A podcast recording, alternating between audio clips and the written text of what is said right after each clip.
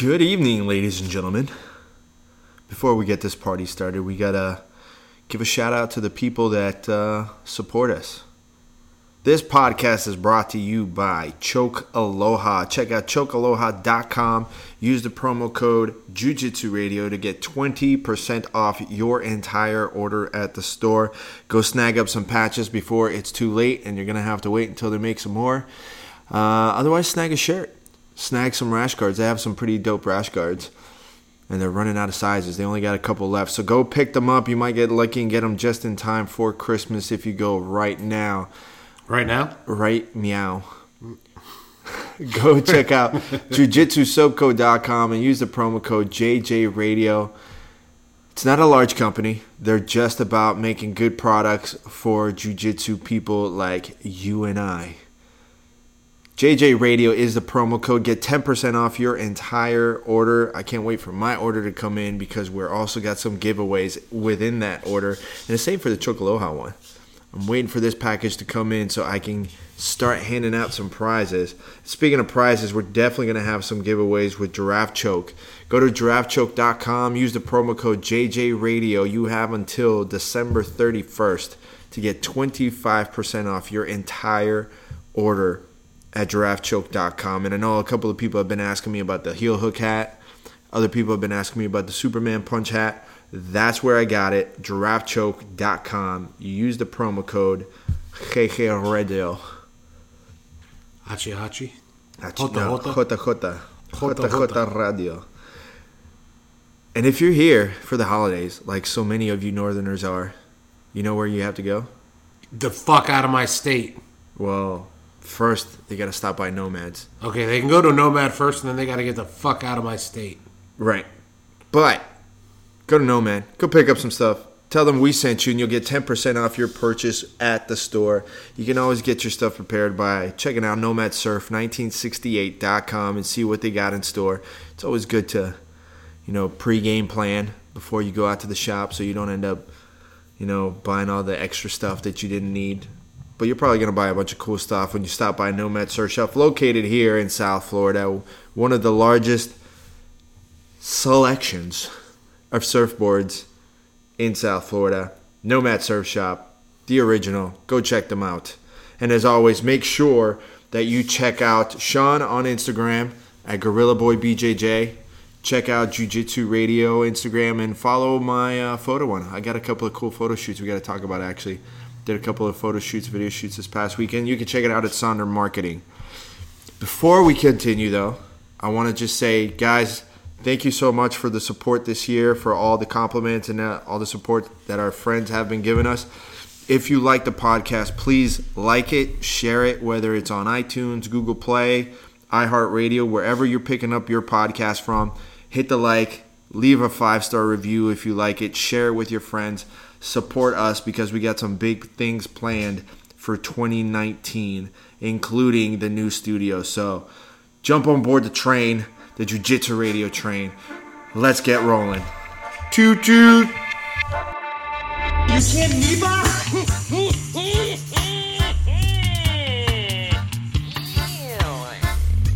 Here's the deal. I'm the best there is, plain and simple. I mean, I wake up in the morning, I piss excellence.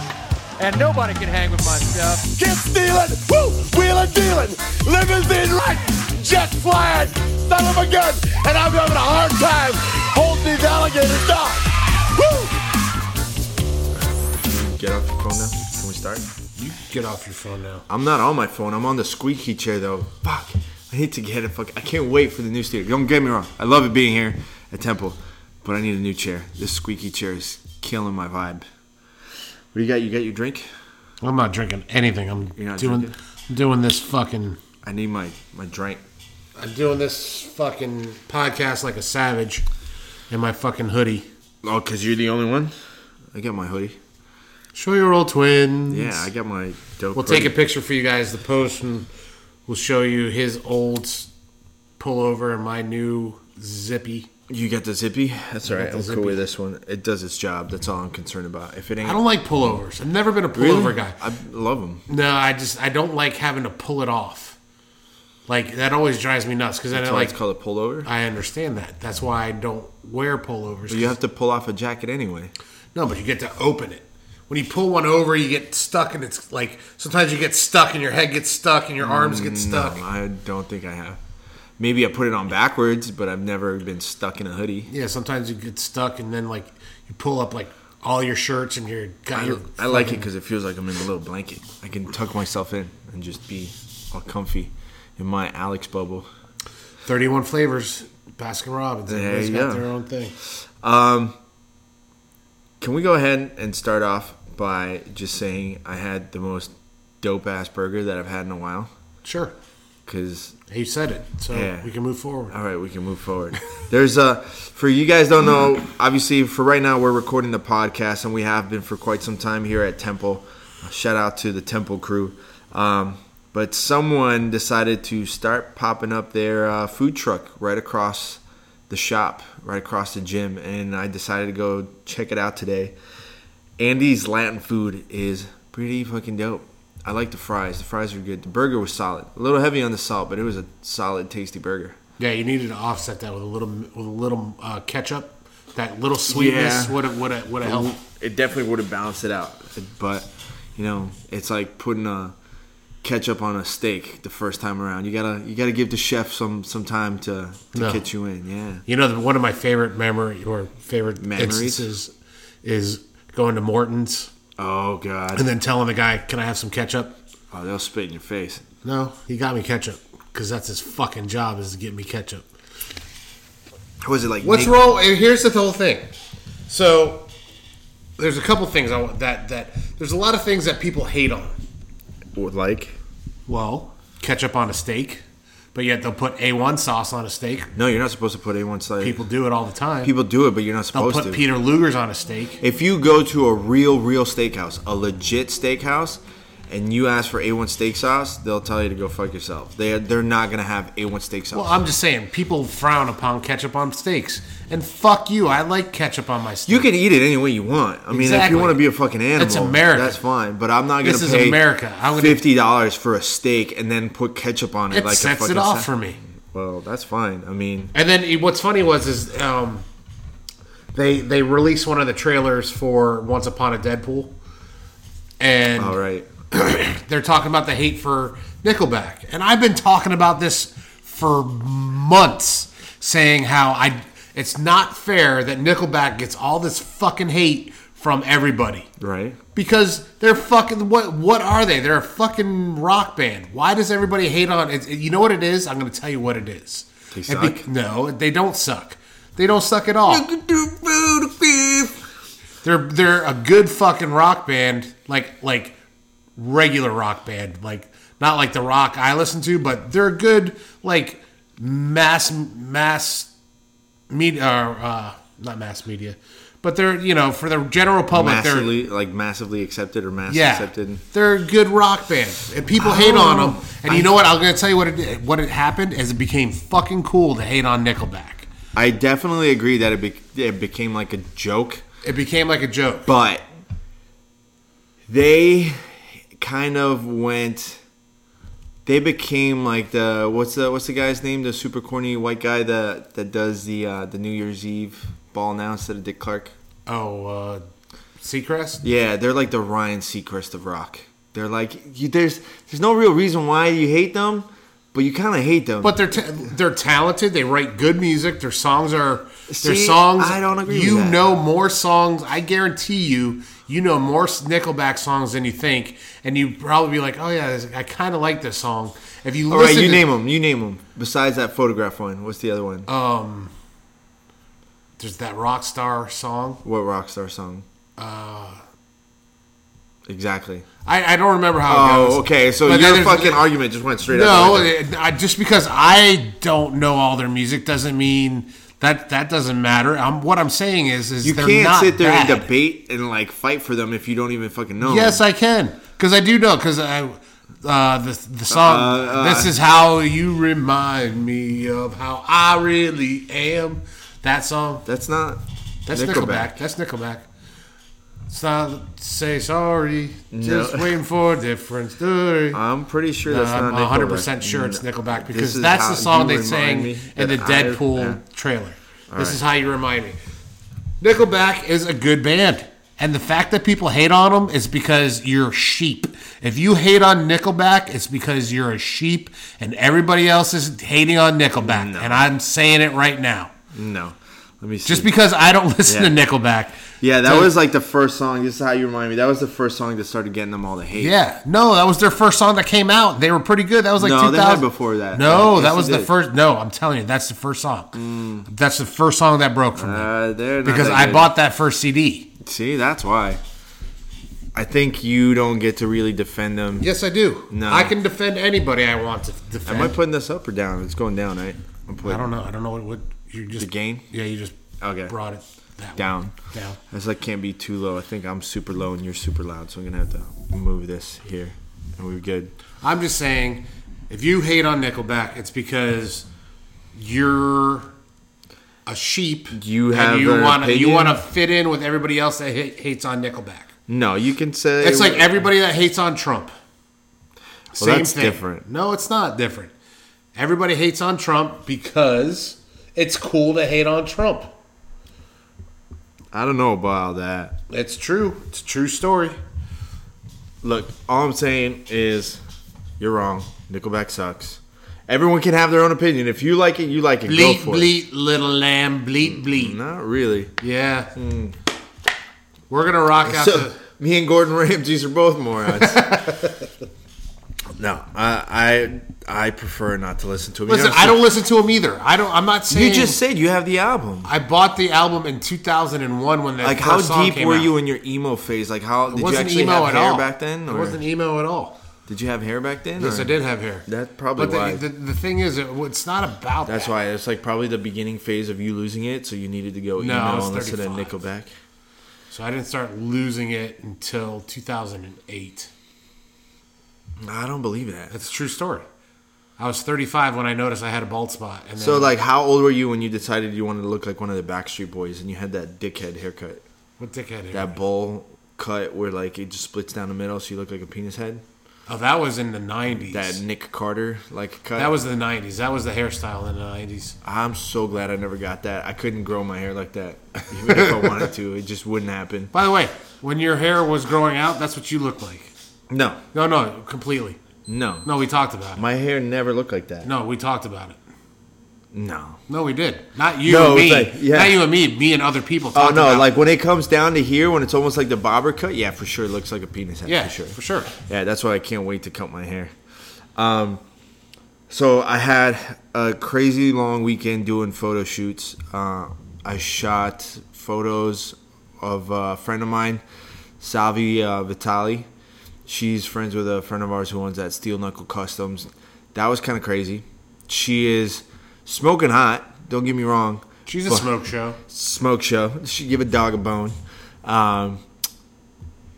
People are fucking creepers. Is that why she's been sliding into my DMs? You wish. Super nice girl. It was a friend of a friend that we ended up getting a chance to work together. So I'm at the airport getting photos like at the municipal airport, so you can go out there like on a runway if you really want to, getting photos. People keep driving by that never drive by at the airport, and all of a sudden like they would come back, and then they would come back again, and then they would come back again. Like, really, bro? Are you really like that fucking... You should just park. Well, no. If you're gonna do something like that, if you're gonna be a creeper, just be a creeper. So no. So get this. So it's getting ready to start raining, and out of nowhere, this dude comes up in a minivan, right? Just pulls up in a minivan and he's like, "Hey, do you want to take photos with some of my planes?" And I'm like, kind of don't really want to talk to someone who just pulls up in a minivan. And I look at her, I was like, "Do you want to take photos on this guy's planes?" She's like, "Sure, what kind of planes do you have?" He's like, "Oh, I got a whole bunch." I'm like, "All right, let's go." So I was like, I tell her, like, "You go sit on the far seat. I'll sit behind him, just in case. Like, I'm going to sit behind him. So if I have to, like, kill somebody, I'm going to kill him if he's trying to kidnap us." So we're driving, and he's trying to brag to her about the planes that he has. And I'm like, "Okay, so what kind of planes do you have?" He's like, "Oh, I have those two are mine, and then those." And I'm like, "Dude, these are, like, rinky-dink, like, shitty planes. Like, why are you telling, like... Older gentleman? older gentleman, probably in his like mid-50s. He was trying to brag. And then he's like, I'm like, these are kind of like dinky planes. So I was like, all right, let's just get a photo of these things just to give this guy his like bragging rights to say that he had you like getting like a photo in front of his plane, whatever. Take the photos, get back in the van. He goes to drop us off where he picked us up. And I was like, so do you want me to send you these photos? He's like, oh, no. I'm like, why? He's like, my wife sees those photos. Like, I have to give her half my planes. Like, really, man? I'm like, so you really just gave me the power to have you lose all your planes? Because I don't think he was joking. It's one of those things is that, like, most women, if they saw that, like, there's going to be an issue here. Well, women are weird. Oh, well. Anyway, we did that. And then Sunday, I hung out with our good friend, Carlos Diaz, black belt from ATT. We did a little bit of a video shoot. We got a project that we're working on. So I would suggest you guys follow Carlos for some cool stuff that we got planned out in the future. And then the fights happened too. Congratulations to Gilbert and Wagner. They both crushed it this past weekend. I think I won all the bets that we made on Polaris. I don't remember. I don't remember. We're gonna have to go back and listen to it. We'll have to go back and listen. The only one I know for sure that I said was wouldn't be easy. I said Wagner wasn't gonna steamroll. It wasn't gonna be in 5 minutes, but he pretty much handled Benson pretty well. He handled him, but it wasn't. It wasn't a runaway. It wasn't a runaway. Yeah, but Benson's got the biggest legs of any. Yeah, he definitely's got some quads, and he did Taekwondo. Yeah, so he's got the flexibility. But Gilbert, on the other hand, he fucking ran over. Yeah, well, what's funny is Aubin Mercier. He was known as a ground guy. Yeah. But he's not a world champion in Brazilian Jiu-Jitsu quality ground guy. He made Gilbert made him look like a rookie. Like, he really, really did make him look like a rookie. Is that my ball you got on your desk there? No, that's my ball. No, it was right there. I had it. What ball?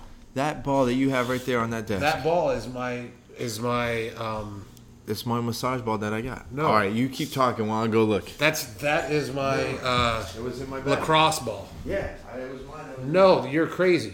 I'm telling you. You're nuts. See, it's like the exact same one. Mine's just a little darker. Yeah, yours is darker.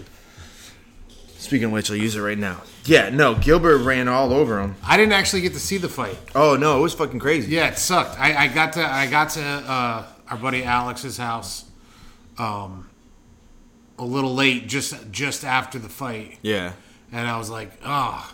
No, I was running around the whole day, so like I was doing the shoot the whole day, and then like somehow we managed to literally be done with enough time for me to get home, take a shower, and as soon as I was like, oh shit, I got to turn it on. Gilbert's fight starts. Perfect. Yeah, it came out fucking perfect. And then I ended up falling into a coma and fell asleep because I was exhausted. The rest of the fights were pretty friggin' good. Yeah, I got to catch up. I was so impressed with Max Holloway. Like, I couldn't believe that he was the underdog in the fight. Right. I was like, how can they make Max Holloway the underdog in this fight?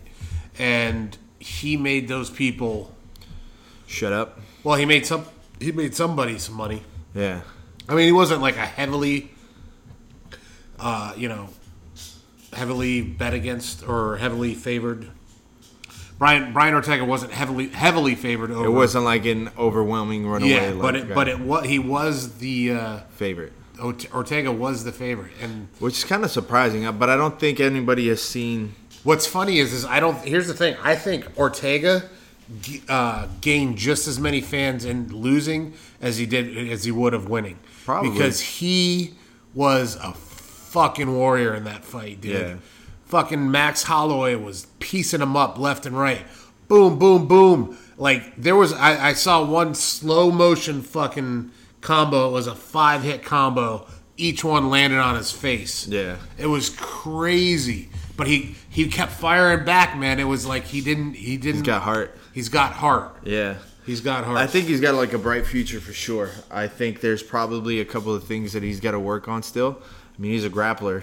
But his striking was smooth. It wasn't bad. The second after the first round, he started getting more into his flow. Yeah. The first round, his striking wasn't on. It's tough, though, when you have a guy that is an advanced striker going up against someone who's a developing striker. Well, I don't even know if Max Holloway is an advanced striker as much as he is a volume striker. Then that's no, he's an advanced striker for sure. Holloway obviously has hands. Well, obviously for sure, but I like he's not, to me, he's not as, you don't see him like a fucking Overeem for the weight division. Right. I don't see him as an Overeem. I don't see him as a Anderson Silva. I see him as a Nick Diaz kind of overwhelm you with fucking numbers. Overwhelm you with volume. Yeah. And like and hard shots. Ortega's eye looked like triple yours. Yeah. Like, speaking of which, can we talk about that? Because we never did talk about that. Well, we didn't do it. You didn't have the black eye during the last podcast. Yeah. So for people that don't know, I got a slightly purplish eye now because it was completely black before. I think that's probably something that we should talk about today. I kind of didn't want to touch it. Rolling etiquette? Rolling etiquette for sure. But also kind of like knowing when you got to put like the hammer down.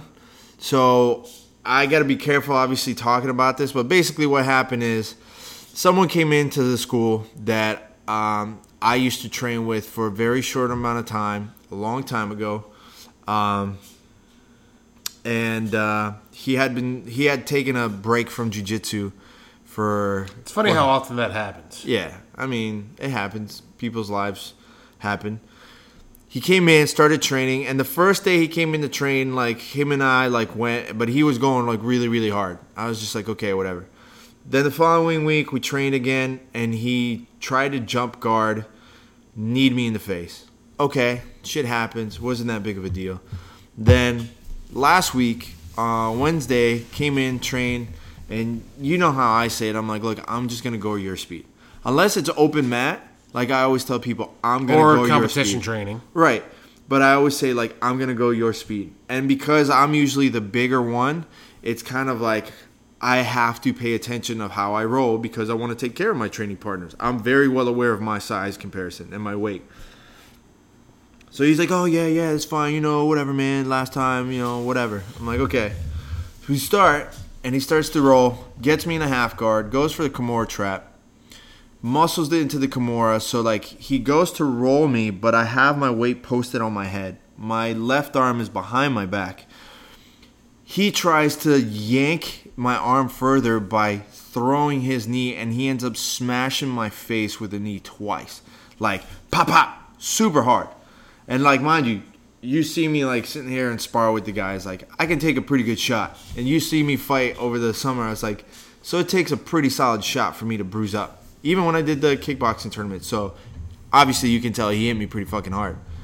Didn't say anything, didn't apologize, nothing. I was like, all right.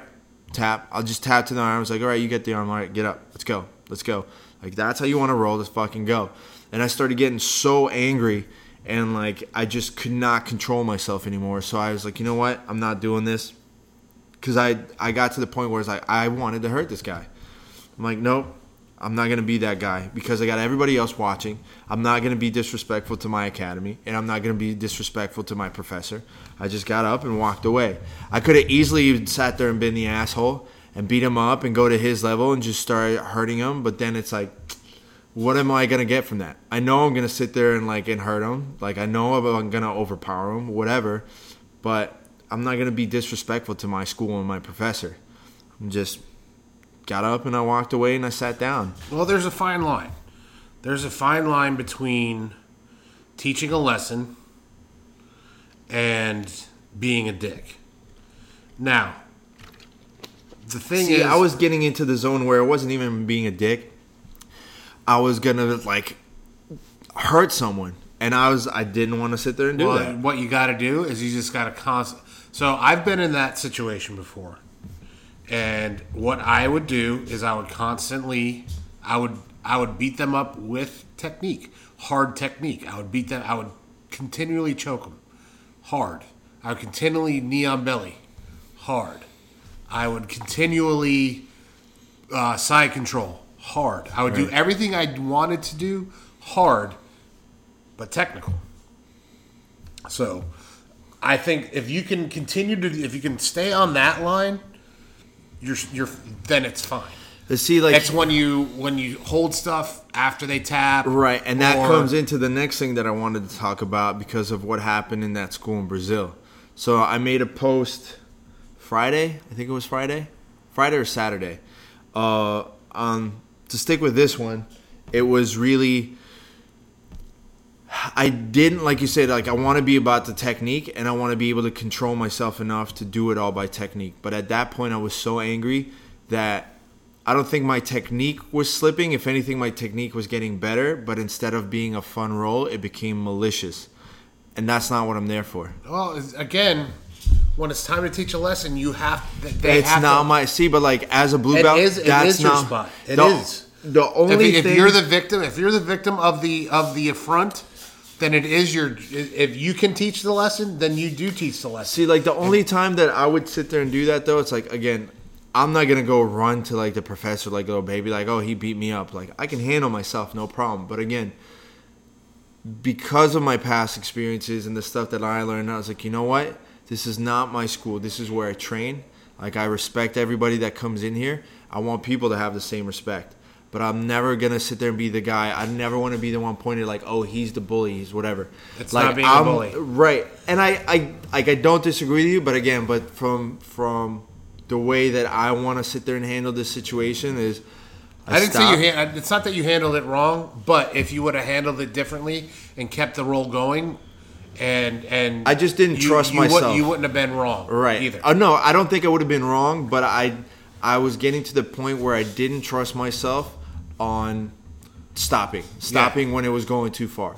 Like, I honestly did not want to stop. Yeah, like, at that point, forearms in the face. Right, cross faces, all that stuff happens. But you want to make this a fight as opposed to a roll, then we'll make it a fight. See, like now the only time, and you and I have had this discussion before, obviously not on the mic, but the only time where I'll sit there and say like, no, okay, I will teach this person a lesson is when it's someone that's like beating up lower belts or the female students, and not because I'm trying to be like some white knight or whatever the hell it is. It's just, you're beating up on people that are not as strong as you or not as skilled as you or whatever. Like, then you're being a dick. Then someone needs to teach you a lesson. You and I have done that. You and I have done that. We put people through the fucking ringer before, like, for sure. But yeah, that's my hardest. It's hard for me to not beat up a bully. Yeah, it's hard because I watch them. I'll watch them and I'll watch the roll and then I'll be like, oh, I got you next, brother. I got you next. Yeah. Well, that's what we had. So, like, remember there was one time we were doing the morning class and there was one guy that just started, like, he wanted to prove himself on everybody. And I remember just looking at you like, hey, Sean, like, you might want to handle this guy. Because he wasn't rolling with us. He was rolling with other people that were, like, smaller so he could beat up. So then you and I put him through the ringer. It's like, okay, why don't you come over on this side of this fence then if you're going to play like that. And I don't think he ever came back after that. There was a couple of times we've done stuff like that. And I'm never one to be malicious, but if you're going to be a dick to, like you can beat me up all day, whatever. Yeah. But if you start beating up, like, my friends or, like, the lower belts, then we got an issue. If you beat me, like, you can beat on me, but as soon as you start doing dick things, you're going to bring out... So... Very rarely does the Hulk escape. Yeah. You know. But if you do dick things, like one of the things that I do mostly. I do this to a lot of people because it's really not, it's not a fair roll 9 times out of 10. I'm bigger and I'm a black belt, so I let them take my back or I let them take side position, and I always get onto my side because, but what they'll do is I'll, even when I let them behind me and they go to neon rib cage, that pisses me off because I do that to you. I'm giving you this position. The knee on the rib cage gives you nothing. Yeah. All it does is be a dick. All it does is put your shin into my rib cage, where you could potentially crack it. Well, not even that, but I'm just saying you could potentially take my back and do technique. You could take my arm. There's a lot of different things to do from that position, from that triple attack position. And you could choose to put knee on rib cage. Yeah.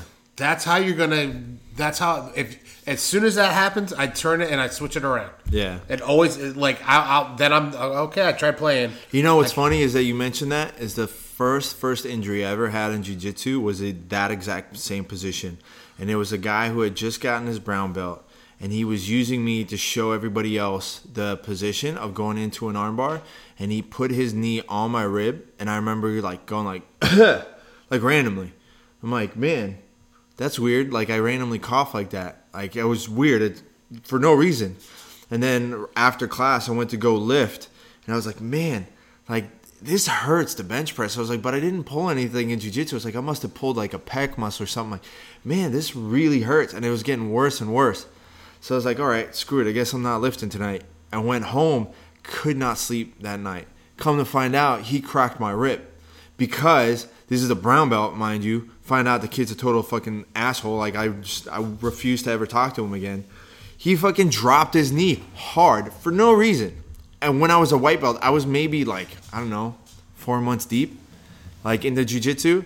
And he was just trying to act tough and fucking put his like knee in my rib cage. Like, all right, dude.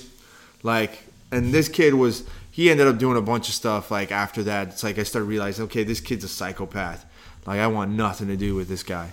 What's funny is even psychopaths steer clear from me.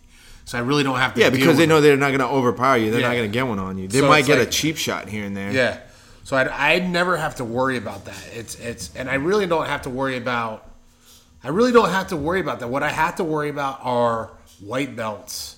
Spazzes. Yeah. And like, you know, they come in and they don't know, unfortunately, you know, and it's not 9 times out of 10, it's not their fault.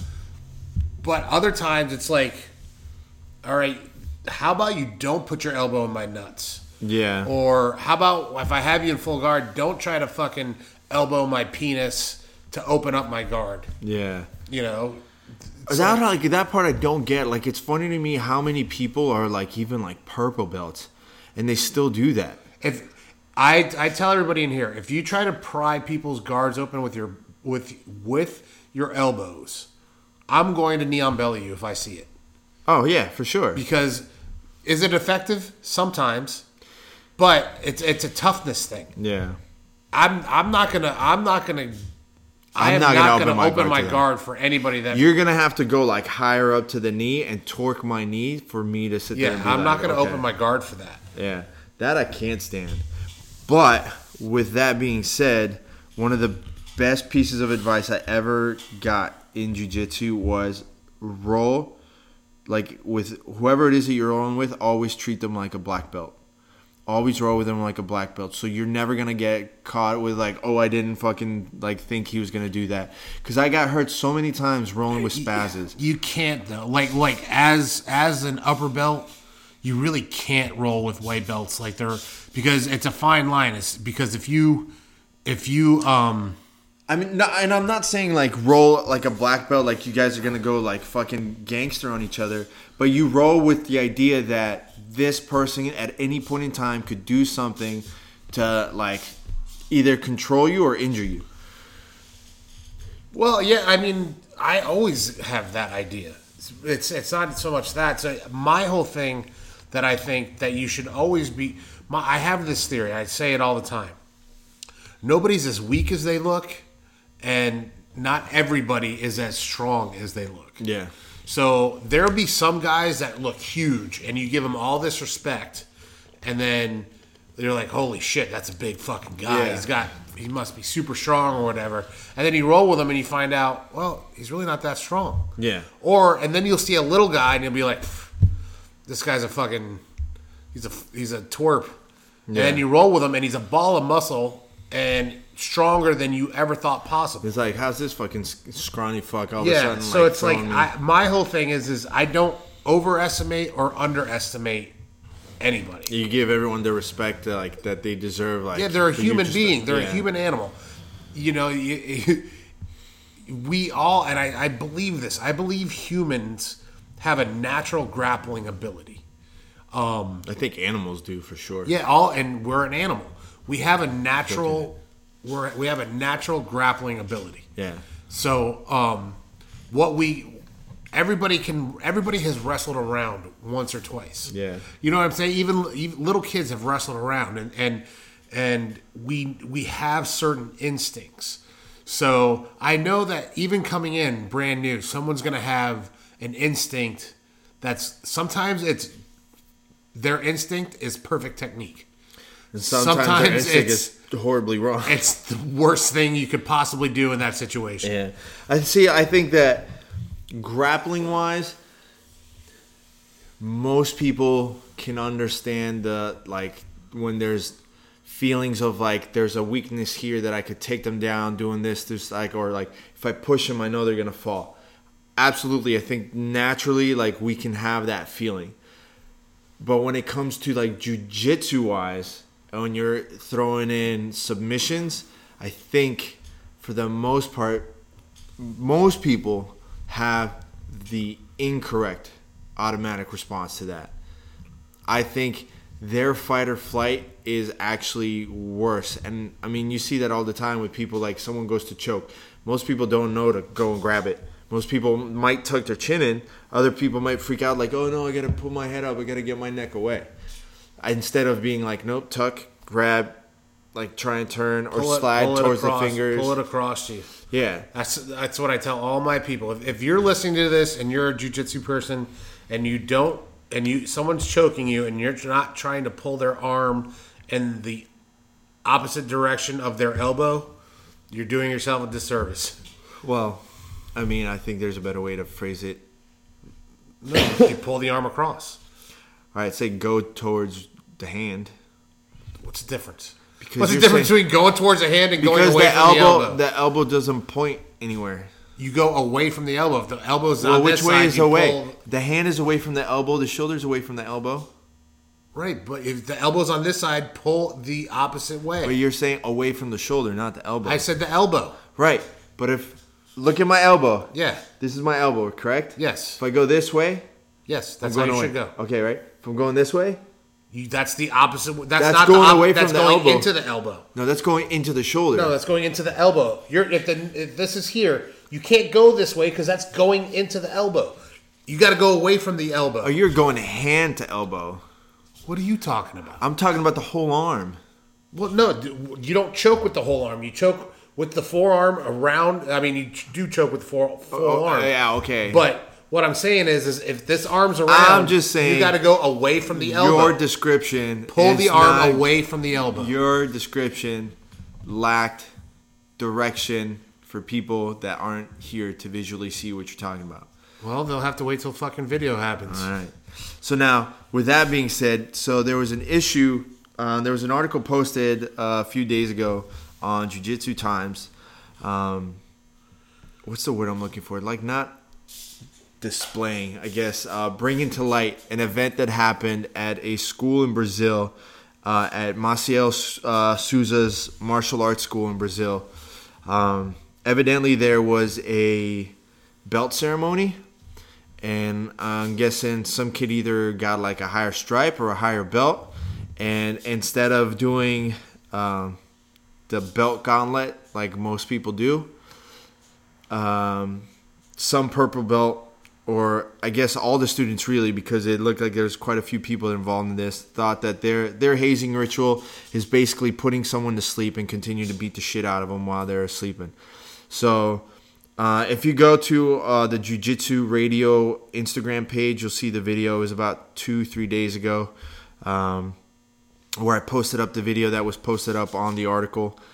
And basically what you see is there's a white belt rolling with a blue belt, and a purple belt comes out of nowhere, yanks him away from the blue belt, gets this white belt into a bone arrow choke, starts putting him unconscious, and the white belt is tapping furiously for 5 seconds. I think it was a blue belt.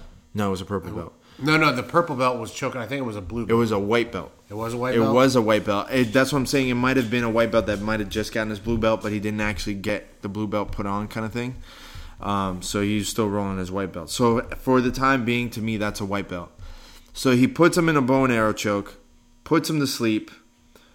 Basically, this guy gets surrounded by a bunch of other belts, and like they're basically like laughing in his face, lift his legs up to get him back. And as soon as he comes back to, they're going like knee on belly to arm bar to like back and all this other stuff again. This guy is still unconscious, basically. He's kind of still like trying to come to. Yeah, if you've ever been put out, it takes a good couple of minutes to come back. To kind of like get your bearings, because the first minute you're like, you're still trying to figure out what's reality. Yeah. Because you're like trying to figure out what's going on, and like there's a weird like tingly feeling coming down, like your extremities aren't like coming back to life yet. So yeah, so this guy basically got assaulted. At the end of the day, he was really assaulted because he wanted no part of that, clearly. I mean, to get put out like that, you could see him tapping, like where he was getting scared, he was tapping, which anybody would in that occasion. You trust your training partners to let go when you tap. So for not doing that, to me, like you're assaulting somebody. Yeah, and here's the thing. I think that was bullshit, obviously. Oh, no, everybody agrees. Now, here's my question. Here's how. Let me give you a situation where I could see that being acceptable. The situation that I would see that acceptable is if that white belt had done it to somebody else. Say that again? If that white belt had just done it to somebody else, people would have flipped the shit on him. If he would have done it to somebody else and this guy was teaching him a lesson, I would be okay with that. Right. I would. Because if you think it's okay to beat up people lower belts, well, let me show you what it's like. That's the only situation where I would say that's acceptable. Right. Other than that, that is not acceptable to do. When somebody's tapping, you let the fuck go. Once you don't have trust with your training partners, there's no, then you're done with that.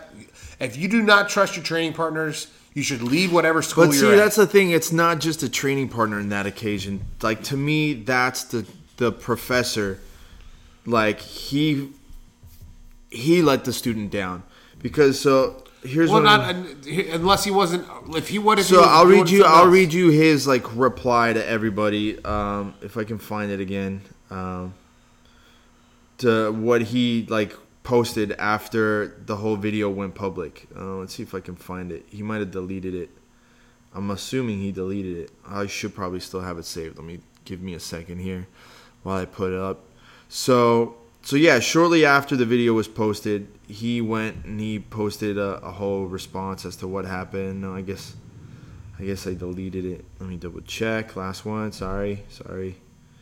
Damn, did I delete it? No, let's see. Recently deleted. It might be here. Oh, come on. Please tell me you saved it. Damn, I did not. Wait, did I? I think I got part of it. Yeah. So, I'll read it the best way I can, even though I deleted it. So this is my Maciel Souza's reply to what happened. I, Maciel da Silva Souza, owner and teacher responsible for the Academy, Maciel Souza Martial Arts School, I declare myself completely against the unpleasant, disproportionate, and anti-sport attitude demonstrated by my student during graduation held on the 5/12/2018. At the moment, I was close, but accompanying... I got cut off, blah, blah, blah. I even motivated the white belt to continue. As soon as I received the video, I took knowledge and action about punishing the graduate who acted crude and insane with his colleague. Unfortunately, the actions and decisions our students take flee from our control, but it is a responsibility we have to assume. Who missed was punished, as well as, mind you, this is like a Brazilian translation. So who missed was punished, as well as those who were close and acted in agreement with the fact. But I urge the community of Jiu-Jitsu not to sacrifice my work, for this stain weighs much on the image of those who are dedicated to working to form good citizens through martial arts. I answer social projects where my academy is the only investor, children, blah, blah, blah. Do not crucify my workplace. I do not agree with violence. Do not dissemino such attitude, there was this fact and provide were taken. I hope this video is used to warn us to be more careful and cautious despite the negativity that it exposes. I want to continue contributing positively with soft art. I'm sorry for the act that happened in my dojo, that it will never happen again. Now, here's the thing. I appreciate the fact that he took the time to sit there and write that out there and kind of give his explanation for it. So I can't really rip into him because I don't know him. What bugs me, though, is that he was in the room. He was there, so there's no way that you can tell me that he didn't hear his guys and see a group of guys going off. And if you watch the video, there's a whole other group doing it to another guy next to him. You see it in the back that there's like 3 or 4 guys going against like some other dude. So this isn't like a one-time thing. For sure, this isn't a one-time thing. Well, that's an assumption. It is an assumption. That's making an assumption. For sure, and again, this is an assumption. Like running a class... Depending on how many people are in the class, you don't see everything. You don't. From teaching the kids class, I can definitely agree. And especially when you're preoccupied with something else, it's not like you try to keep. But there's a difference. Your eye and your ears open. Right. But there's a difference when you got a group of 5 or 6 guys. Somebody's filming. Another one like is screaming and telling him, and then you see them lifting this guy's legs on there. So you tell me you don't know what he saw though. He might not have seen. I don't know what he saw. Right. But you're telling me that you think that a group of 5 or 6 students just decided to do that, just decided to choke a dude unconscious repeatedly, like that just happened. I'm thinking to myself. Well, or not right now, is like, what if it was like Shark Tank training? Like, remember how we used to do groups of 4 around the mat, and then one guy stays. But we never put each other to sleep. No, I understand that. But when there's chaos like that going on, sometimes it's just hard to understand. Like, right, I'm not saying... You're trying to figure out a way to understand where they were coming from. Right, I get it. But we never, as hard as we went... We never put each other unconscious. And if we did put each other unconscious and we come back to, we're not going to go right back into it. That guy's going to go sit out for a second while everybody else goes. No one makes you go to back. So that's what I'm saying. It's like there's no way that you can tell me that this is a one-time thing. What I think happened is that this is their hazing process instead of doing like the belt whippings and stuff. And then somebody... decided to film it and post it because he thought like, oh, this happens all the time. Because no one's going to film that and post it if you didn't think that was a normal occurrence. Yeah, like the belt whippings. Like the belt whippings we sit there and do. Yeah, but you shouldn't post it at all. But we anymore. Do, right? We used to. Now you don't post that stuff because we're living in a PC fucking... Right. I mean, I still do. Like, I don't really care. I understand it from a parent's point of view, though. I was just having this conversation with Rob the other day. Like, he's like, I never sit there and take part in any of that, which I totally get. Because if you're an outsider, and let's say this was your first day, you wanted to come and sign up, and you just happened to come in on the day that it's graduation, or God forbid it's kids or like you're doing... You know, your 15-year-old son's like graduating and getting a purple belt or a blue belt. So you have family come in and the whole family shows up because this is a big deal for him. All of a sudden you see everybody wailing on this kid. They're probably going to be like, what the fuck is going on? Or what are you guys doing? Like, this is crazy. I don't have a problem with it. I definitely think that some people get out of hand. People get out of hand, and then people, if it's a friend, and then some people will get pressured into doing it. Right. Some people don't want to do it, and then they end up getting pressured into it. But here's the thing: that kind of action is actually something that brings the whole group together. For sure, it's a weird rite of passage. It's a weird rite hazing. Of passage, and it's hazing, and it's a weird bonding moment. Yeah, it's really weird. It's like, well, I went through this. They all went through it. Like, now you're coming into like the next level with us. So I get it. Again, this is hazing. If you don't want to be a part of it, I'm not going to look you down on it. You might have issues with your back. Then we all know there's always the one stupid idiot who thinks it's funny to go to the front and hit you in the nuts or like hit you like across the chin or something like that. There's always some asshole. I get it. However, that is still completely different. You can survive getting hit in the fucking back with a belt. Even if you swing it as hard as you can, I might have a welt, but I'm not going to go unconscious. I'm not going to possibly go into a seizure. You're not causing brain damage. That's what's pissing me off, is the fact that it's like, first of all, that's disrespectful to your training partner, because you could tell that he was freaking out and he wanted out. Like, all right, he's not training for fucking worlds right now. It's a white belt. Okay, it's a white belt that just got a blue belt. Okay, cool, whatever. But now you're still telling me that doesn't normally happen? Okay, so then why does everybody think it's okay? Because clearly you have a group of people who think it's okay. Yeah, it's weird. There's every school has its own culture, and what they consider to be acceptable. Right. And that culture is also dependent on whatever country you live in. There are some things that are acceptable and some things that are not acceptable in different cultures.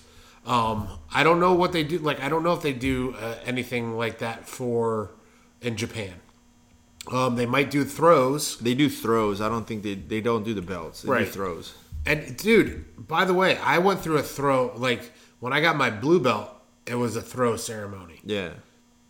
I would much rather get whipped with a belt than get chucked. Yeah, for sure. That fucking landing is no joke. It's always like, everybody asks me, "Oh man, you know, back when you used to pro wrestle, you know, what are you gonna do?" Bounced. It's a trampoline. It bounced. Yeah. No, it wasn't. It was a fuck. It's plywood on top of quarter inch of fucking foam, if that. Well, yeah, there's some struts down there. Yeah. Is there some give to it? Yeah, it's not supported like a boxing ring. Yeah. Where it's solid. Does it got some give to it? Yes. Is it bouncy? No. And you can't fucking fake gravity. I think people need to understand it's the equivalent of a hardwood floor for a basketball court. Because a hardwood floor for a basketball court, people don't realize it's actually raised. Yeah, it's not as hard as a basketball. It's not as hard, but it's the same idea. It's like if you think of like almost like a dead spot on a basketball court, it's got a little bit of give. It's not going to sit there and bounce. It's got a little bounce, but not... It's got a little give, but not bounce. It's got that give because it's plywood. Plywood is going to bend and kind of bounce back and just rebound it, but it's not going to be to that extent. But it's the belt ceremony it's one of those things that... Yes, it's a bonding moment for everybody, and you could still go through it. If you could sit there and say, like, hey, guys, just don't hit me hard, whatever. Like, that's not my thing. I get it. And we've known people who are just like, hey, it's not my thing. I'm not going to hit anybody. I don't believe on it. Everybody's different. You left the fridge open. You know, people have, whether it's a religious reason or it's a respect reason or it's their own beliefs or whatever the way you want to call it, like, I get it. But to sit here and do this, what they did, I don't care what he like wrote. It's clearly something that goes on in his school all the time, and he just got called out for it. And they got I'll tell you what, if it is, it's not going to happen anymore. I mean, it'll probably be one of those things that only happens with the higher students. That's not going to happen. I guarantee you. Once you get attention like that, it doesn't happen again. I don't know. I think, like, you know, all the videos that come out, like, there's that stupid Muay Thai coach that lined everybody up and it just wailed on them. Yeah, that makes zero sense. It's the same thing to me. It's the same thing. It's like, what do you think you're fucking doing? Like, you think, like, oh, you're tough, like, because you beat these guys up? Like, this purple belt, like, I would love, and I even made it on the post, I would love for that purple belt to just show up and be like, you want to play that route? Let's fucking play that route. Let's see how, like, I will put you to sleep. I will take a turd in your mouth when you're sleeping, and you can wake up to that. Tell me that you think that's funny afterwards. I do not care. I will take a shit in your fucking face if I catch you doing that. And again, we're making assumptions because we don't know the full story. It doesn't matter what the assumption is. At the end of the day, this kid was tapping, and you still held on to it. Like, forget the whole part about, like, the professor. Forget all that part. Right, but what if that kid had just done it to somebody else? The white belt? I don't know if it looks like that. But even then, like we just talked about, it's his job to sit there and be the example. No. What I'm saying is, what if the guy that was getting beat up had just done the same exact thing? The white belt had just done it to somebody else. Cool, I get it. But it's that purple belt's job to teach by example. If you want to sit there and smash, cool. But that was like one thing. Like, you held on to the choke, but to sit there, bring him back, and then do everything else to him, like, now you're being a dick. Well, like, again, what if he did the same exact thing? So I don't know. Like I said, we've had this debate before. I don't like making judgments when I don't have the full story. For sure, I get it. And I don't know the full story here. From the surface, what it looks like, yeah, it looks fucking terrible. Would I agree to it? No, I think it's a bad. It's definitely a stain image. It's definitely a stain on the school and on jiu-jitsu. I just don't think that that's something that just randomly happens. Right, but we don't know. We don't know. But I could sit there and tell you, like, I'm not going to pass judgment on the professor. I will pass some judgment on the purple belt, saying that he shouldn't act that way with a white belt. You know. If it was a purple belt on a purple belt, because of that situation, I'd be like, okay. If it was like that, where it's a purple belt on a white belt, I would probably say, like, if he was, like, hurting other people, then, like, yeah, I would make him pay the price. But I wouldn't put him out. I would keep him awake so he has to suffer the whole time. Because if you're asleep, you're not going to suffer anything. You're just going to go to sleep.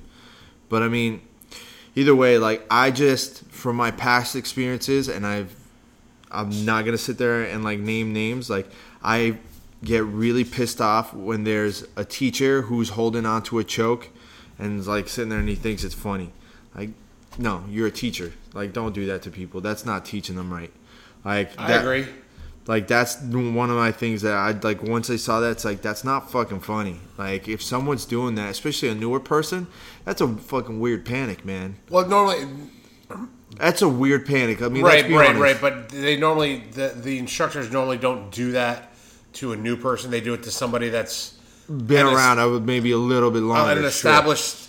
That they have an established relationship, but it's still not funny, because if then that kid does it to somebody else, then the teacher's gonna get mad. Well, he fucking learned it from you.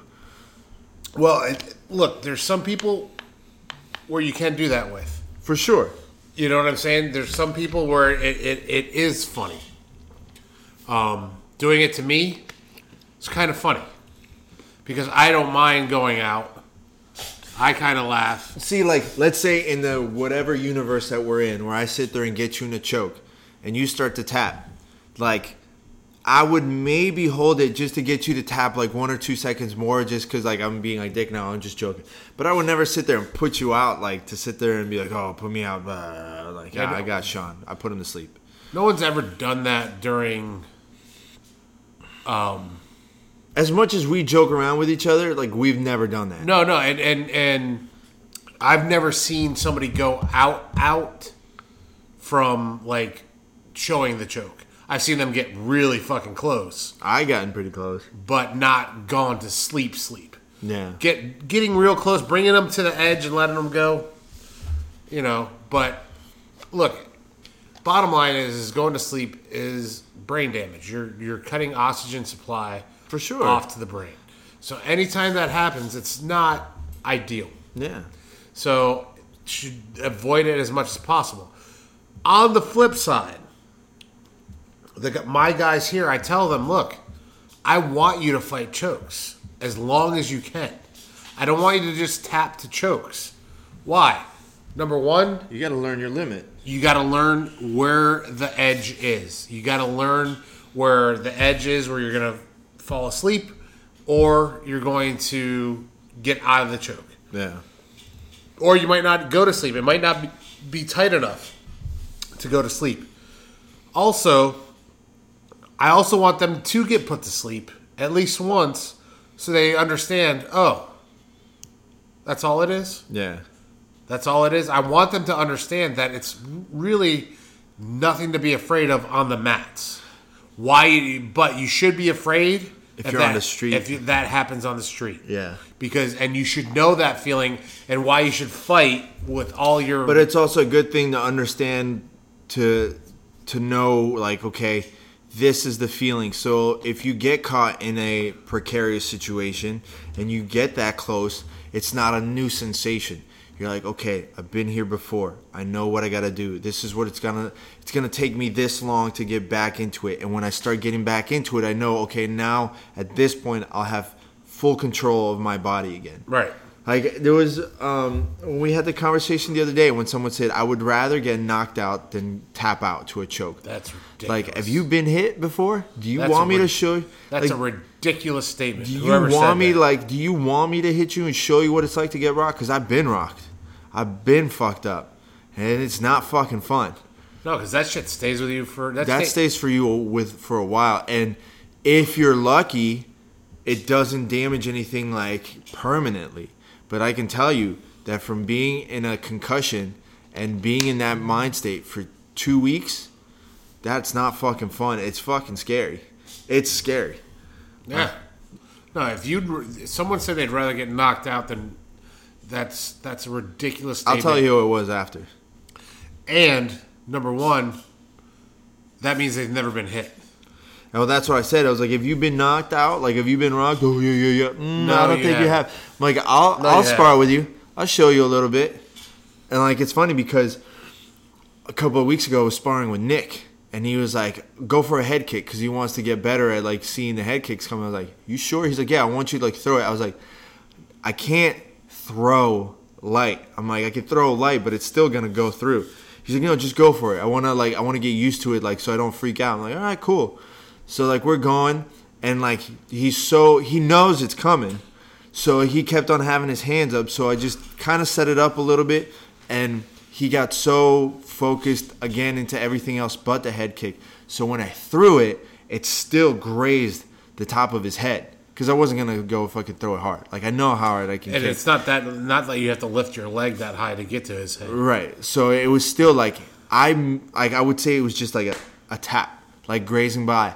And I see him go, oh, shit. He's like, that even didn't hit. That grazed. I was like, yeah, I know. That's what I'm saying. Be fucking careful. Yeah, I was back at ATT in Boynton. I was doing some stand-up with my buddy Harrison. And he had some kickboxing experience. And he set it up perfectly. And he got me flush on the side of the head with full-on shin. I mean, he was wearing shin guards. It doesn't matter. But that hit, and I went... Yeah. I was like, that was terrible. But, I didn't go down, so I know I got a chin. But at the same time, it was not fun. Yeah. You know, my head hurt for the rest of the night.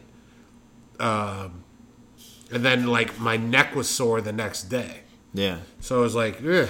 So remember, like, the tournament that I did over the summer. I don't think I ever told you. I had a headache for like a week. No, I know you did. Yeah, I was definitely. And you were having memory problems for like a month. It wasn't. The memory problem wasn't that bad. Like it was. I had the memory problem back when I was wakeboarding and I got a concussion. I got 2 or 3 concussions from wakeboarding, so that's why I stopped. I was like, I learned it. I'm not trying to fucking fall from 30 feet in the air again. That shit's not fun. Fuck, what was I going to tell you now? But, so for people who never been really rocked, the best comparison I can ever give you is play Fight Night Round 2 on, like, the PlayStation or Xbox, whatever, the boxing game. And they do such a good job at showing you how it looks like and how you react to when you're rocked, where everything just kind of goes, vroom. You don't really get tunnel vision per se. You get like a tunnel vision, but all of a sudden everything slows. Your mind still sees everything and still like responds to it. You see it, but it doesn't process the thought of, I see this punch coming. I gotta get my hand up. It's really like, this punch is coming. Okay, I should probably put my hand up. I know I have to, but you still can't. And then you might get lucky where your natural reaction is so engraved that you can finally get back into it, or you get knocked out completely. I mean, that's really what happens. But they do such a good job at showing you how it goes, and then it goes into kind of like Matrix mode. It's probably the best representation I can sit there and tell people. If you've or you never just tell somebody to do a whip it. Or you can do a whip it. Do a whip it, and that's what it's like to get rocked. I've never done a whip it. You're never catching me doing that shit. What? No big deal. I'll do all kinds of other stuff before I do whip it. Whippets are fun. I'm good. That's like the one thing I didn't do a lot of them. I did like you sure? One night I did like 3 of them, but it was fun. That's not good. All right, let's get into some fun stuff before we call it a night. So we talked about this a little bit, and it's been fucking pissing me off all week. It's been kind of sitting with me for over a week now. Absidy. So let me read this article. A Texas mother is calling out a Southwest Airlines employee who she said mocked her 5-year-old daughter's name and then posted a picture of the small child's boarding pass on social media. Okay, let's stop there. That's fucked up. Don't take photos of people's boarding passes and post them on social media. If you're going to make fun of somebody's name and it's an underage person, make fun of the parents. Don't make fun of the kid. Well, they're really not making fun of the kid. Right, but if the kid's like within earshot, then you're kind of making fun of the kid. You're not calling the kid an idiot. No, but again, the kid's within earshot. Let me continue. Tracy Redford told ABC affiliate KABC her daughter's name is Absidy, which is pronounced Absidy. Now, the spelling is A-B-C-D-E. The letters A-B-C-D-E. It's pronounced Absidy or Absidy. Which is fucking stupid. So now this lady wants to, shit on Southwest. Probably she's going to try and sue. She's looking for money. That's basically for sure. She was looking for money, and she's doing it at the. She's looking at a money grab. Yeah, and she's doing it at the expense of her daughter. So this lady can go fuck herself completely. Now I come to find out there's like over 200, 300 people with that name. There's like 200 something people registered with the name Absidy. So there's multiple stupid parents out there. That's ridiculous. That's the thing. So, that's why I got so fucking caught up with this story. All right, here we go. In 2014, Vocative reported that over the past 3 decades, 328 baby girls have been given that name, 32 of whom were born in 2009. So, in 2009, 32 sets of parents were fucking stupid. Okay? So... nicknames on the whole. This is a new one. I didn't see this part. Nicknames include Cece, City, Abby, Shizzy, or XYZZIE. How would you say that? Zizzy, AEBI, so Abby, and Seedy, SEEDY. Okay. How fucking pissed would you be if your parents called you that? Well, this is coming from a guy named Alexis. Look, you really don't know. You really don't know. Because it would be normal to you. By the time you're, you know what I'm saying? It's you wouldn't be pissed. You would get pissed when you were an adult, and people kept going, or a teenager, probably high school. Wait, your name is spelled A-B-C-D-E? No, but you figured out, at what grade do you start writing the alphabet? First grade, kindergarten. But it's not so much that. It's not weird. It doesn't become weird until... you're an adult? No, until kids can start to make fun of you, and it makes... so, middle school is when it starts. But that's not true, because I was getting made fun of all the time with my name. I got made fun of all the time. Again... in a different culture, yeah, but it's a different thing. It's different to call somebody, to give a feminine name. But see, now here's the thing: my name didn't become a feminine name or female name until the '80s, when there was a soap opera star whose the character's name was Alexis. So that's when all of a sudden it became popular to name girls that. So, but before that, it was always a guy's name. I don't know. It's Russian. But the bottom line is it's known as a girl's name. So right. And they see a boy. So that's something that's easily a wait a second. Right. But as a child you don't know that. You don't know that and you don't and you also don't know spelling. Right. You just know that's Absidy. Yeah. That's Absidy. Okay. whatever, that's absentee. And then, but it's when you start getting into teenage years when people start testing boundaries, and that's when shit's that. But here's the thing: forget all that, because I don't want to sit there and make it sound like I'm making fun of the kid, because it's not the kid's fault. It's not the kid's fault. This has nothing to do with the child. But here's the thing. It's like, okay, if that's the kid's name, that's the kid's name. Whatever. I don't think it's a cool name. The only way it would be making fun of the child is if he picked his name like in Big Daddy. Right. You want to be Frankenstein, you can be Frankenstein.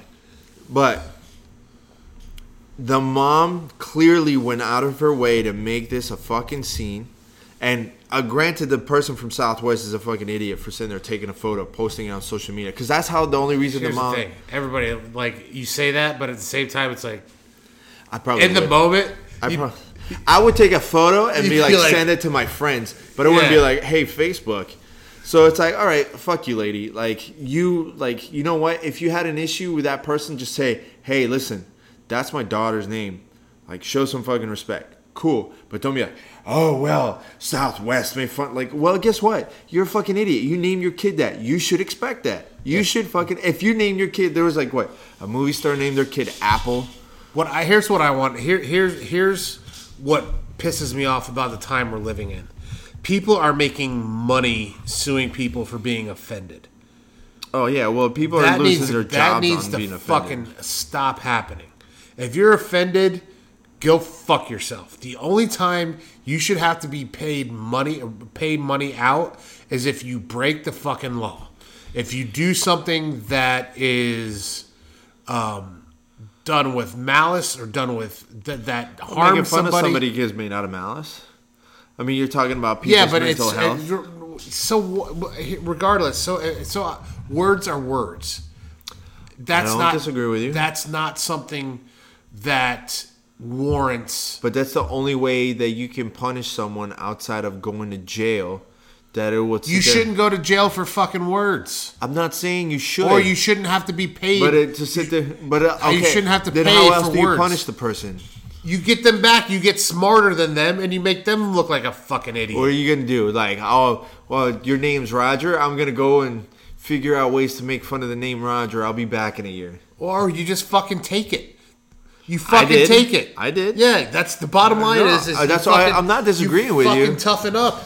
But that's what I'm saying. Though, at the end of the day, that's the only format that you could sit there and hurt somebody outside of going to jail. And look, here's the thing: it's not something that needs to be punished. If you got a stupid name, you got a fucking stupid name. You got a fucking dumb fucking name. So blame your parents. That's not. That's what I'm saying. It's your fucking fault. You really don't have any room to get fucking offended. Yeah. You don't think that people are gonna sit there and say shit really. Yeah, that lady needs to look at herself and go, well, maybe I fucked up and named my kid something stupid. So you need to toughen up, lady. There's a whole skit on Saturday Night Live with Nicolas Cage, with him and someone trying to come up with kid names, and the whole time every name that the wife suggests, he's like, oh well, they're just gonna call him whatever, and just making fun of names. So no matter what name he she would come up with, he'd figure out a way that someone's gonna make fun of him in the future. So one way or another, it's always going to fucking happen. Yeah, and look, people are always going to make, regardless of what... Dude, I got made fun of. I still make fun of you. No, I'm talking about my name. I used to get there used to be a little fucking rhyme they used to sing. Sean the leprechaun, went to school with nothing on, asked the teacher what to wear, polka dotted underwear. Oh, that's dumb. That's stupid. That's old. I understand that, but... Clearly it scarred you for life enough that you still remember it. Well, of course I remember it. All right, well, let's switch it up. So now, continuing with names, this is when it starts getting even more fun. All right. Mom cancels baby shower after family ridicules name choice. He will not be allowed to have a nickname. So this is good. I saw this, I think, yesterday. A woman has gone viral online for allegedly canceling her baby shower because her family and friends were unsupportive of her choice of baby name, Squire Sebastian Senator. So that's the name that she was going to give the kid. They were going to have the baby shower. People started making fun of her. She canceled it. So this is the letter that she wrote to people. Dear members of the Squire Sebastian Senator Baby Shower, I have a really important announcement to make. It brings me pain to have to tell you this, but I am canceling the event. You all have been talking shit about my unborn baby, an unborn child. How can you judge an unborn child?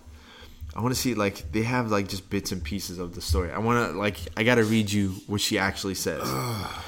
Because that whole post is fucking You're making me want to choke this woman. Listen.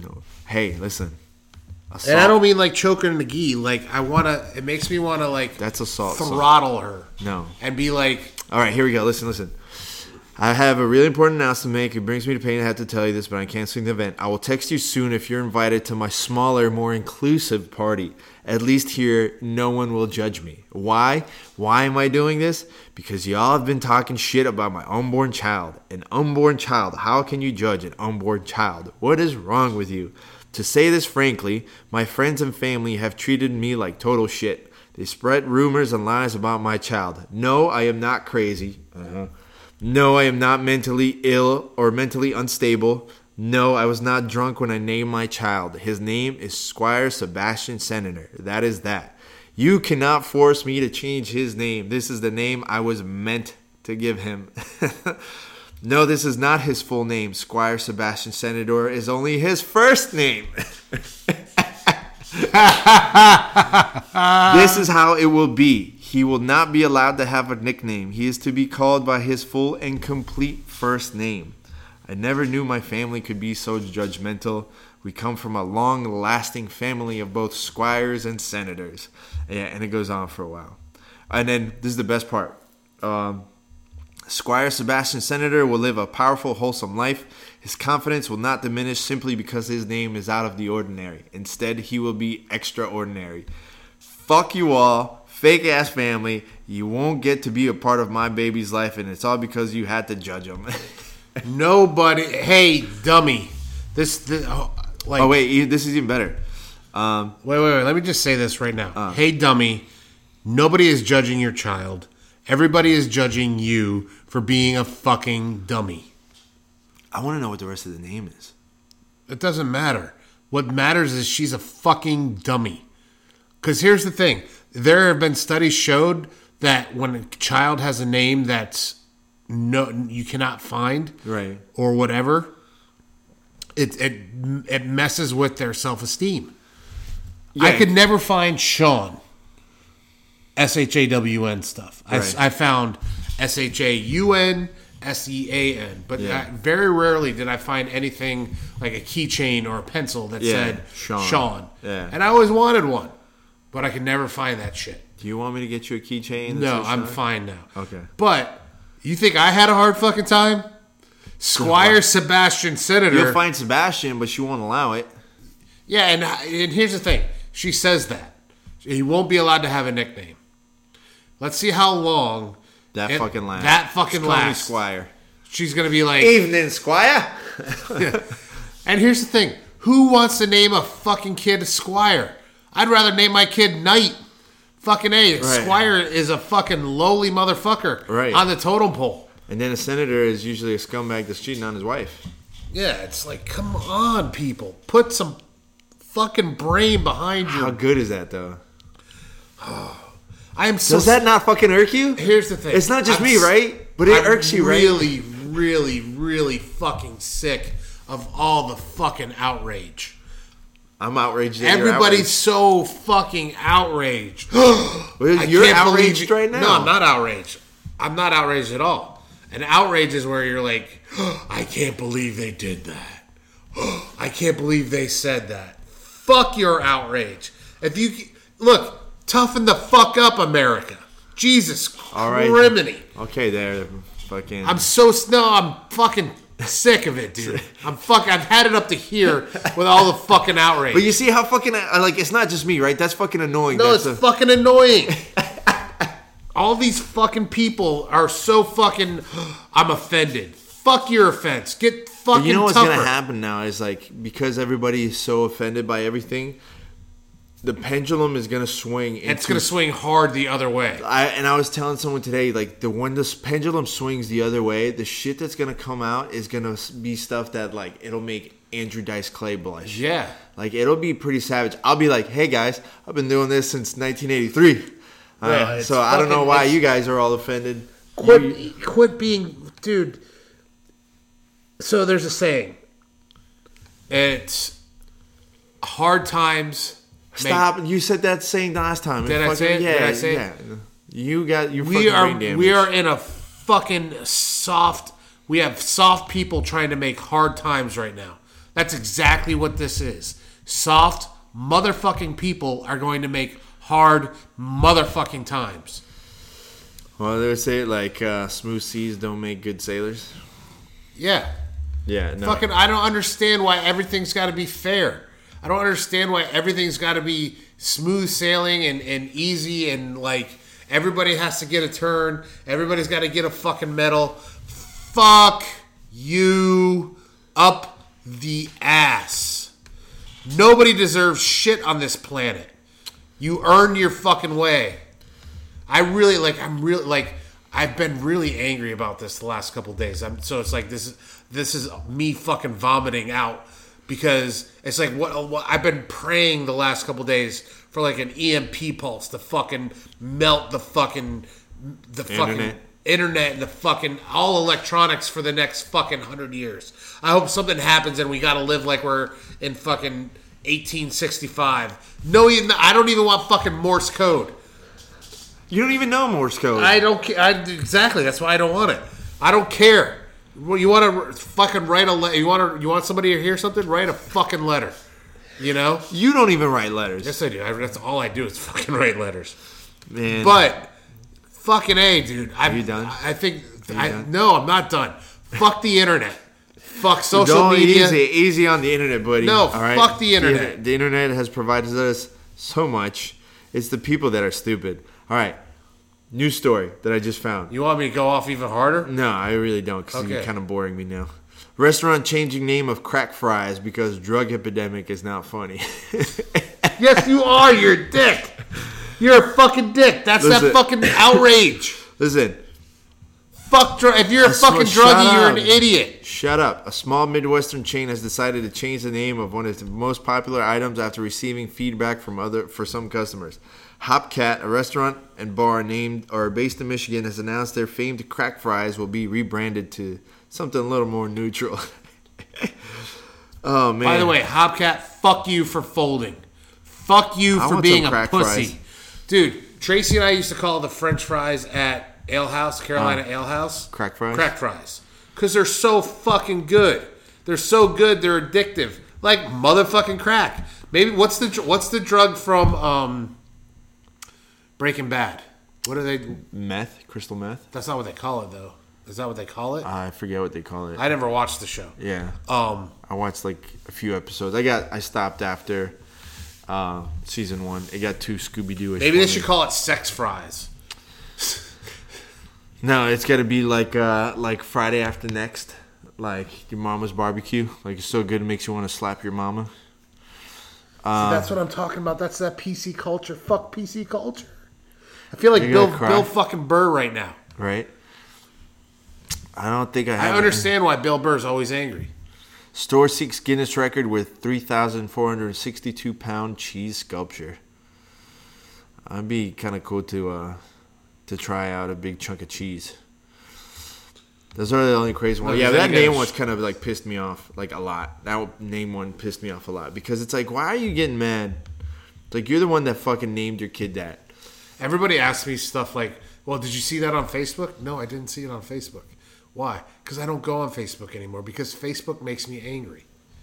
Because all this shit happens. I don't disagree with you. I'm kind of getting over Facebook. What I'm curious to see is what's going to happen next with social media. I mean, granted, that's what I do for a living anyway. But there's going to be a lot more that comes out as to like the information that people have. People don't realize how much they give out. I could find out so much about you just by like having you add me on Facebook. I could find out so much just by looking you up. That's it. There's so much out there. Even worse, there's so much. They know everything because our telephones are microphones that they can listen to. Oh, yeah. And they can see. It happens all the time. It happens all the time. So remember I was telling you, like, I've had, like, Milli Vanilli stuck in my head, like, the whole day. It came up on your Facebook, I bet. So, no. It actually came up. I started Googling names of the real singers from, and then, like, before I even got to from Milli Vanilli. Like... Yeah, because your phone is fucking listening. I know. I'm the one that's been saying it. I've seen it for months and months now. Like, it's been happening. It's definitely going to get... And it's like, and you see it. Like, the other day, Boomer said something. He goes, I've been talking about my knee hurting. I didn't search anything on my phone. And when I had a Facebook ad about knee sleeves. Yeah. But see, here's the thing. A lot of times people don't think that they research anything. But what happens is you might have had a text conversation with someone saying that. It will go through your text messages now and your Facebook messages, and it will give you that. Fucking scary. Oh, no, but like here's the thing. People have these conversations. There's nothing you can do about it. No, people think you can have these conversations on Facebook Messenger or whatever, and that... It's not being looked at. You think someone just opened up this channel. No, everything is documented. Everything is recorded. If it's gone out on the internet, it's out there forever. No, if you type it in on your computer, it's out forever. There's an old Vice documentary where they talk about the computer voodoo priests in whatever South Africa. So your computer, when you dump it, ends up in like Africa somewhere. It ends up in dumpsters in the middle of nowhere. So these guys go and salvage computers, and that's how they get the photos to catfish people. So let's say a computer that you had in 1998, it's sitting in a landfill someplace, right? With whatever photos you had. So they'll go and get it. They put the pieces, everything together. Like they just scan through the hard drive and they find old photos. Like, oh, I'm going to pretend I'm going to be some white chick. And they show how they do it, where they cover the phone to try and soften the voice and do all this other stuff. And they make tons and tons of money.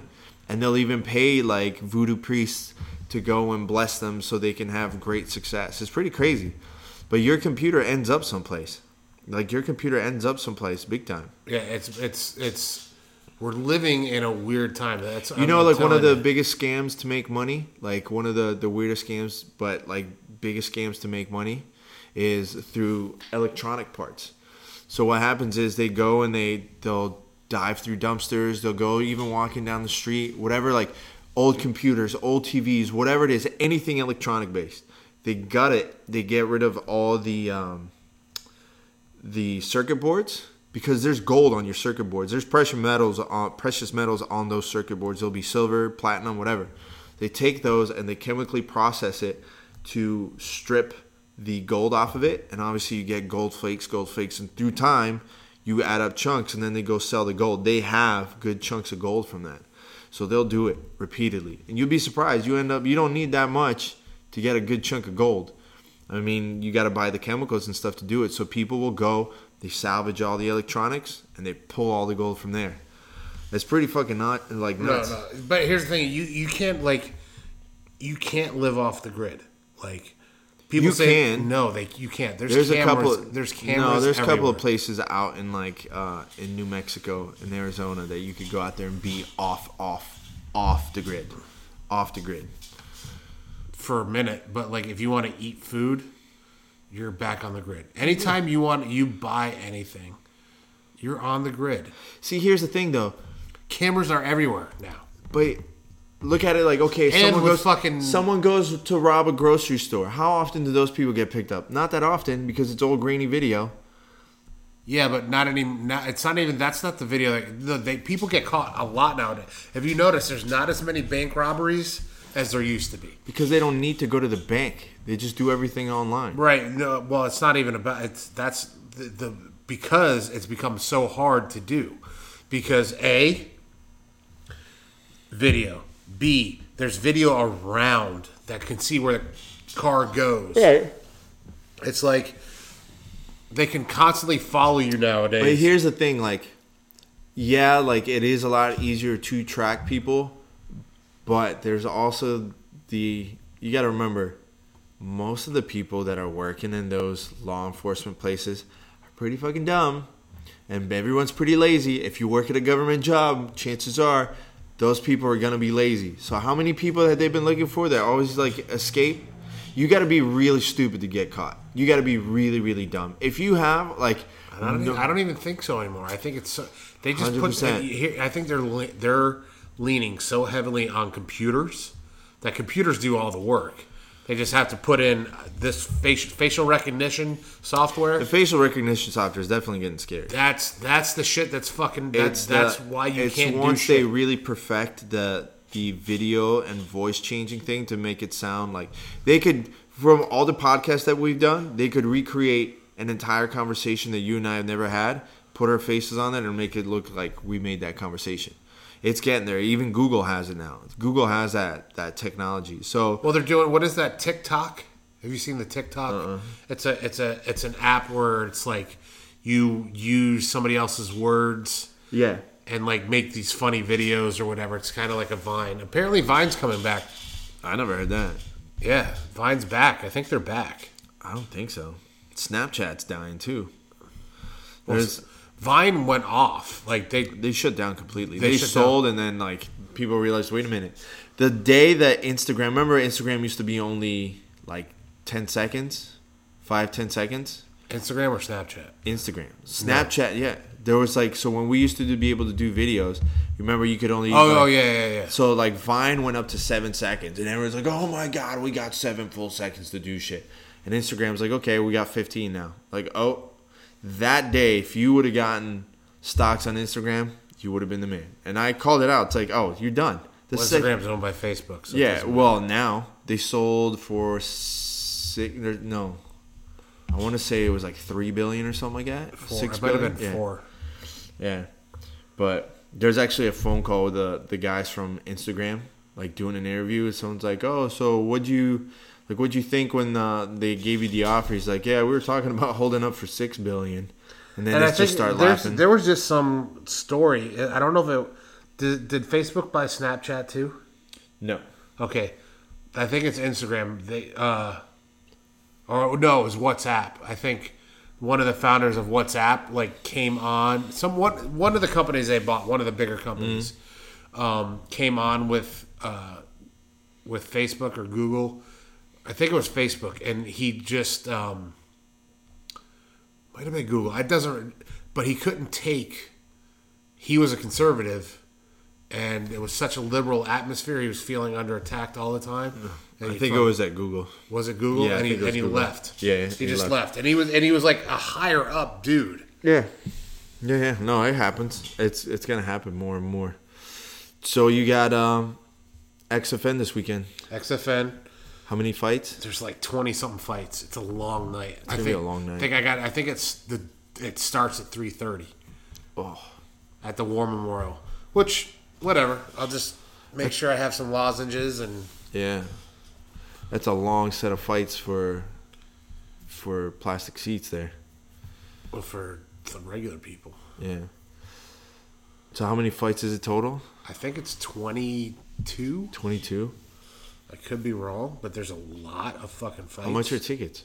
You know, $58. It's not too bad. $58. It's a pro-am show. It's not just an amateur show. Yeah, it's pros and amateurs. Is there any combat jiu-jitsu in between? No, it's all MMA. All MMA. Sorry, keep going. There's just not any room for combat, even though. Combat jiu-jitsu is starting to get popular on these MMA shows. No, a lot of them are doing it now. Is there anybody that we know that's fighting? I know a couple of people. Mauricio's fighting. Philippe from over there. I don't know if you know Philippe. Yeah, Valentin. Yeah, Philippe. Yeah, yeah. What do you mean I don't know him? Well, I don't know. I mean, I don't know if you've trained with him. Yeah. Yeah, so Philippe Valentin. Yeah. Oh yeah. I forget how long he's been there. He's been around a while. Yeah. Who else? I don't know off the top of my head. It's a pretty big list for sure. Yeah, it's a huge. That's the problem is it's such a big list. You know, I know Vic Dixit's fighting Devin Dixon because it's such a weird name Yeah, don't fuck that one up. Yeah. Well, I have fucked that one up. I did call him Dick Vixit. So when you normally get to do these fight cards, like how much preparation do you actually do? None. You just show up. Just show up. So you have no idea on every fighter's. Like, well, normally we do a pre-production meeting, and which I don't know. Normally I get a call, and I haven't gotten a call yet or an email about when we're doing pre-production. They booted you out and didn't tell you? No, I'll be there. You sure? Yes, I am. Is Flo Grapping's really liked our commentary? Yeah. So is Blake doing commentary with you? Yep. Nice, man. Me and old Blake Bowman. It's funny. We're Blake Bowman and I are going like this with our lives. I'm getting away. I got away from wrestling. He's getting into wrestling. You know what's funny is like, were you there for it? I was having a conversation with him. I was like, we should have a fake rivalry. He's like, I'm a pro wrestler. I do that every day. I was like, no. Like, we should like legitimately just go at each other as much as possible online. Just talk shit. Like, we know it's a joke, but just make it look like we're really fucking hating each other. Just so like, I honestly want to do that one day. Just show up and do like one of those wrestling things and just. Everybody's a pro wrestling fan, man. No, I'm not, and I'm not a huge pro wrestling fan, but yeah, I'm just saying, to say to do it, I just like to perform. So to sit there, go out there, and do just like one fake like wrestling match just to say I did it would be fucking great. It's not easy. I never said it was easy. By no means will I ever say that it's easy. I will say that it's fake, but I will never say that it's easy. It's not fake. Fake is the wrong word to say with pro wrestling. It's a show. Is it predetermined? Yes. Are there... But okay, hold on. It's predetermined, but there's always the possibility that something happens and people say, fuck the storyline. Oh, yeah. It's called going into business for yourself. Yeah. That's the term. So like if you halfway through, you decide, like, fuck this guy, I could beat him anyway.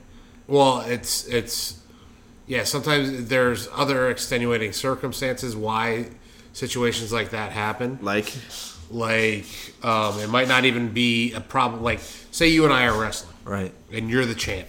Damn right. And we wrestle, and you're supposed to win because the promoter told you so, or told us so. But two times ago, the promoter said he was going to give me the belt and give me more money. Right. But he reneged on it. Right. And now he's not going to give me the money, and he actually took money away from me. I'd be like, all right, I got to go and I got to show myself to be stronger than this dude, right, and I'll beat you for real. Or sometimes we're in the ring and you try to make me look like an idiot, and if you try to make me look like an idiot, I'm not going to stand for it, and right, I'm going to beat the shit out of you, and then I'm going to walk out of the ring. But, I mean, how does that happen? Okay, let's say, like, I'm the champ. You were supposed to win it, but then he takes it back.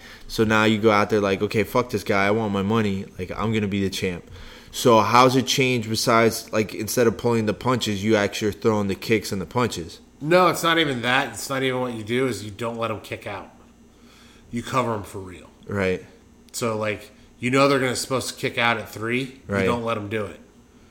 So you just, like, okay, like, even then you still got to get them in that position. Yeah, but they know what to do in that position. Right. You don't kick out at 1. You kick out at right before 3. Right. So they're like, if you can lull them into a false sense of like you're playing them, like I'm playing along, and then you go for something, and I lay on you for real now, and you can't get up. 1, 2, 3. I'm the champ. So then, what happens afterwards? There's normally a fight in the locker room. And then what's the promoter say? He can't really say anything. He starts yelling at you and says, get the fuck out. And I'm saying, I'm taking the belt. And you want to try to take it from me, and we can fight. Yeah. Like, real fights happen all the time. No, I'm sure. But they don't happen, 9 times out of 10, they don't happen in front of the people. Of course. But I'm saying, okay, so you go to business for yourself. Now you're the champ. You take the belt. You walk off stage. You're the champ at nothing. But you're not getting any paycheck. Right. You're not going to get booked for the company again. You just You just have their belt that means nothing. Right. But you can still sit there and say, I'm the champ. I'm the champ. Yeah. They can't say no because you did win that match. And you can hold that belt hostage depending on how much money they paid for that belt. Right.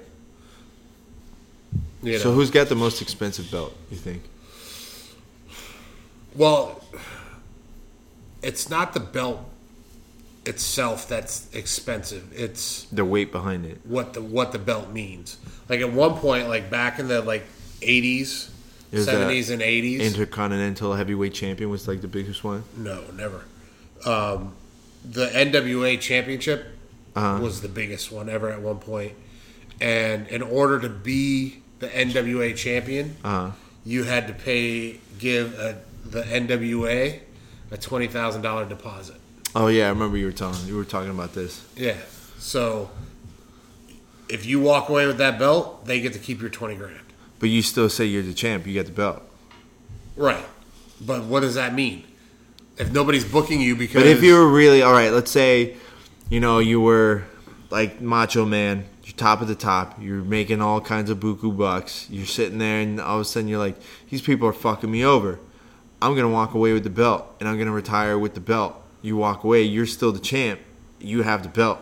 And all they do is make a new belt and say... They can make a new belt, but I would pull like a Conor McGregor and be like... You can make all new belts. I have the original. Bro, that's like, exactly. But I sat there and screwed you guys over. It's just like boxing $20,000 or anything. Anytime they strip a champion.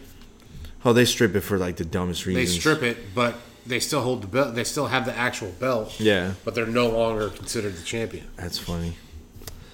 All right, I think we're going to wrap it up. We got to get rolling. I got to get up early. But before we sign off, once again, I want to just remind everyone, if you like the podcast, please... Go ahead, like, share it, leave a review, 5-star review if you like the podcast. Just share the podcast with your friends. We'd really appreciate it. We're getting ready to move into a new studio. We didn't really get to talk about it today, but I want to kind of save it for when we actually get in there. So if you guys got some stickers that you want us to start stickering out the tables and stuff with, go ahead and send them our way. Just shoot us a DM. I'll tell you where to go. Also, be sure to pay attention to the Instagram channel because we are going to start doing our giveaways. It might be on our channel. It might be on Sean's. It might be on mine. You got to stay tuned. You got to subscribe to find out how you can win. You got anything else for the people? Just power to the people. Power to the people. Power to the people. Shout out to Absidy. And Hashtag Squire Senator or Sebastian Senator. No. Hashtag fuck Meek Mills. Yeah, fuck Meek Mills. Peace. You kidding me, Bob?